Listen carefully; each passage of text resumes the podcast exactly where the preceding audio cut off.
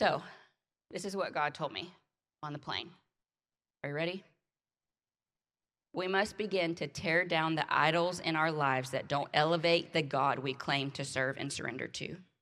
Unfortunately, we live in a day where people will stand in a line knee deep in snow for the best playoff game, but they won't come to church when it's raining. We will give up church for our children to play the next sport that they're on to that week and will not uh, sacrifice them coming into the sanctuary with us. We will watch a 90 minute movie in solidarity with our phone on Do Not Disturb, but we cannot sit through an entire church service without checking our social media outlets or texting someone. Inside of the church, we develop preferences to worship songs and preaching styles rather than asking God where He wants us to be planted. That's where us younger folk got to look to the older folk because they do that right. Okay? I was just talking to Ron Bohannon and Linda Lake this morning. They've been at this church since 1983. 1980, I wasn't even alive in 1983. okay?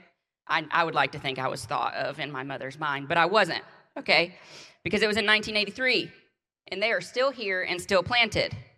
But now it becomes a preference of what we personally like over what God desires for us. Long ago, we crossed this line in church, but there is a fine line between celebrating talent and success and idolizing it. Unfortunately for us, we celebrate talent by hiring the best of the best that can sing or play for us, which is fine, but we begin to idolize it rather than celebrate the talent within our own people and we mark our success by a number of people on our seats, which is at times needed because it's important to spread the gospel. But when we begin to idolize our sound and our numbers over the God who is trying to work in and through us, we've missed the mark. We've shackled ourselves to idols rather than finding our freedom and our obedience to Him. The enemy gives us something shiny to distract us from realizing the shackles that he has placed on us, leaving us to idolize feelings over faith perception over reality, and individual truths rather than the truth.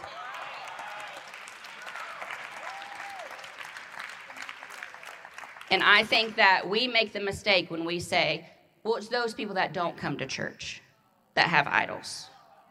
It's those people that don't have a personal relationship with the Lord that that have the idols. I would beg to differ with you. I think sometimes we that are so confident in our relationship with Lord build them higher and higher and higher because we put so much dependency on ourselves that we don't even think about what God is saying to us or what he has for us at that time. And that is quite scary to me so that's why in 2024, we're going to begin to tear those things down in our lives and we're going to recover the surrender that God has for us. Because some of us in here, we don't know what it's like to surrender, and that's okay because today you're going to have the opportunity. But the others of you, you have lost your surrender because over the last four years, it's been a heck of a time. 2020 did us in. And what did it magnify? Ourselves.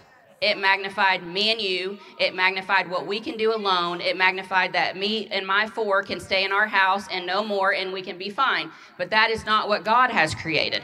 God has created community. He has created us to do life together. And so we got to tear these things down so we can be surrendered to His will and what He has for us. So, how do I recognize if I have an idol?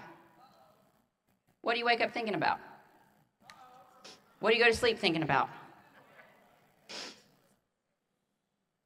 I, only you can answer that. I have no idea.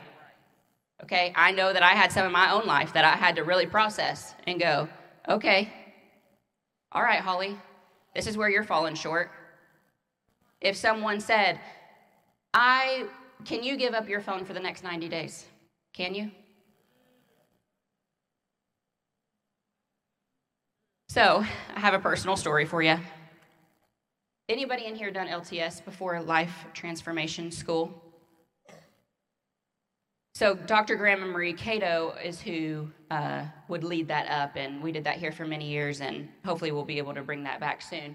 Um, but we had the Jordan and I had the privilege of going over to South Africa, where they are from, and doing LTS there. Which here we do it for a week, I think, at a time.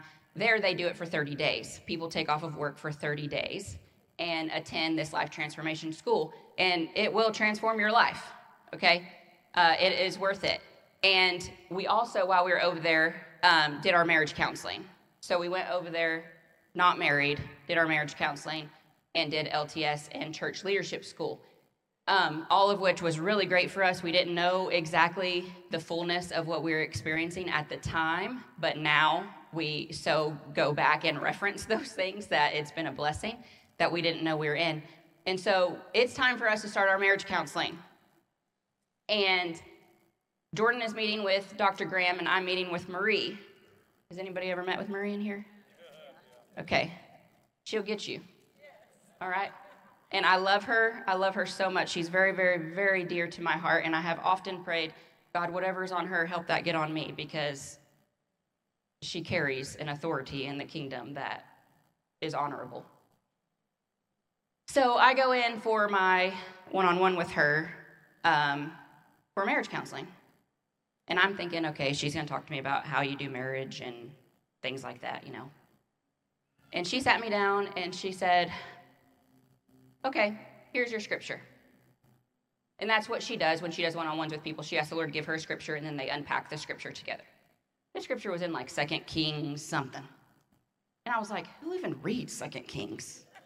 You know, like, what is this about? And she said, we began to unpack some things, and she said, You can't move forward until you deal with this idol. I said, What are you talking about?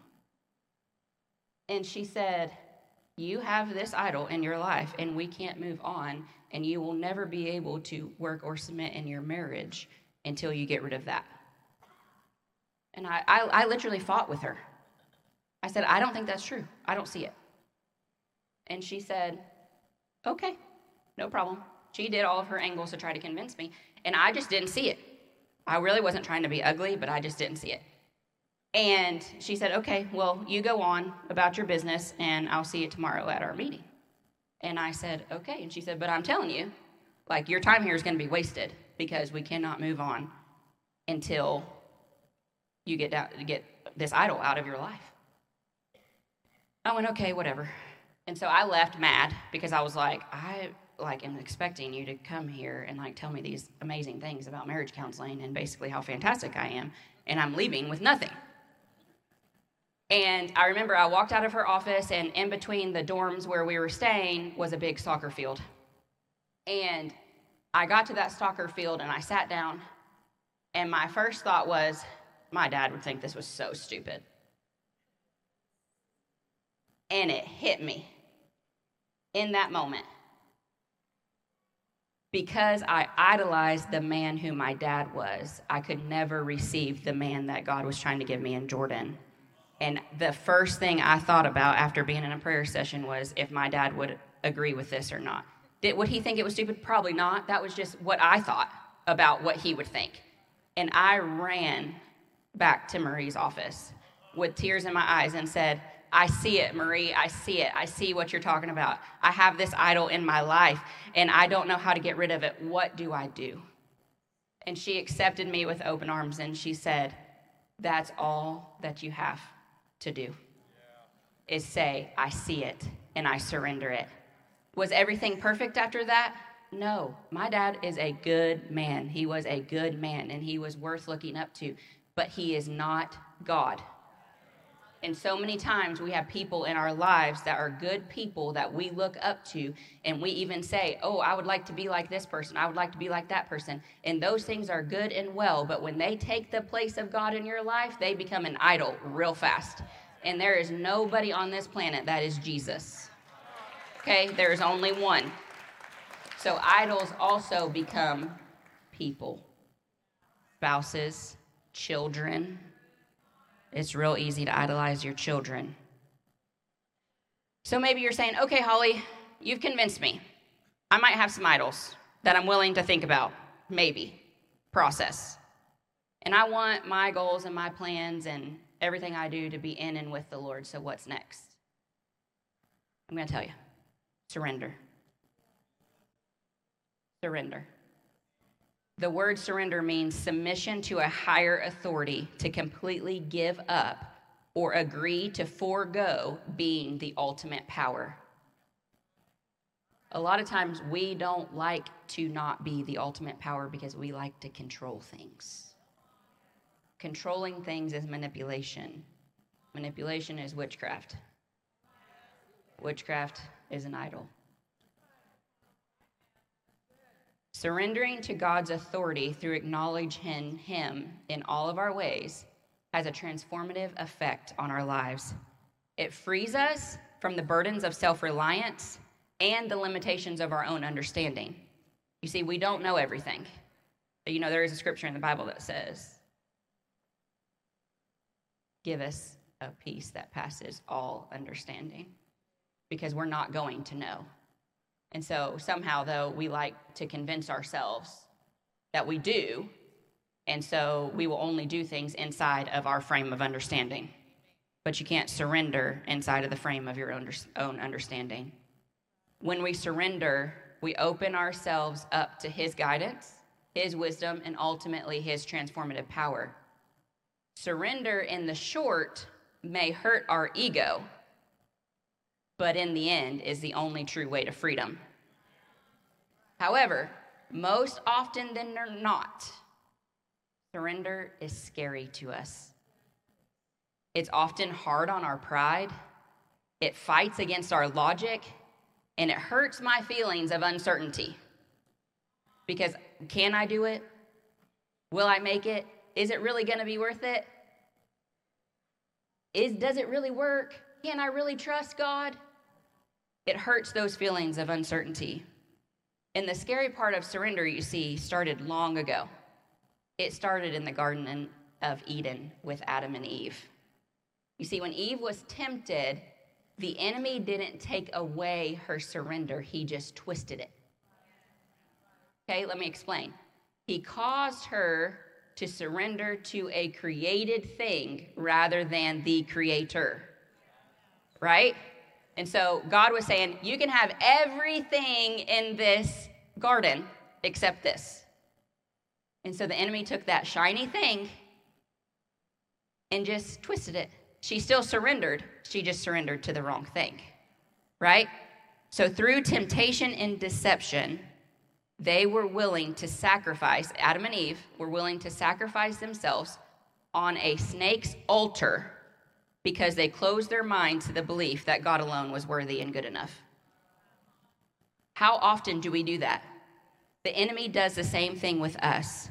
He doesn't take away our surrender, he just twists it so that we don't even recognize we're off course until God is asking us where we are or why we're hiding, like He did with Adam and Eve.